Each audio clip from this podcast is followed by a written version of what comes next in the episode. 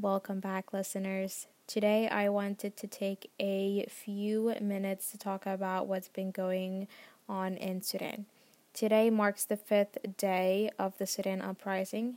Now, contrary to popular belief, um, these protests are not about the price increase of bread or the lack of fuel. These are actually anti government protests against the current leader of Sudan, Omar Hassan al Bashir.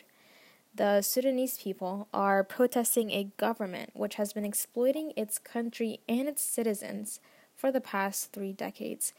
What sparked the protests was a shortage of the most basic necessities. As bread prices tripled, gas scarcity became a problem, and limits on bank withdrawals caused the people to become restless. More economic hardships, such as inflation rising to a near 70%, has caused professionals in certain sectors to go on a strike. Doctors have joined the protest among other professionals, causing universities and hospitals to become suspended.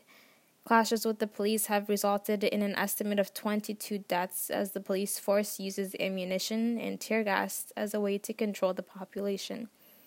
The people are tired of living in a bad economy. Various sectors of this current economy, including healthcare, education, and a fair political system, is nowhere to be found. As the police respond, so does the government.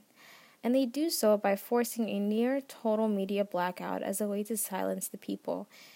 And what do the people want? They ask for freedom. They march the streets chanting, The people want the downfall of this regime.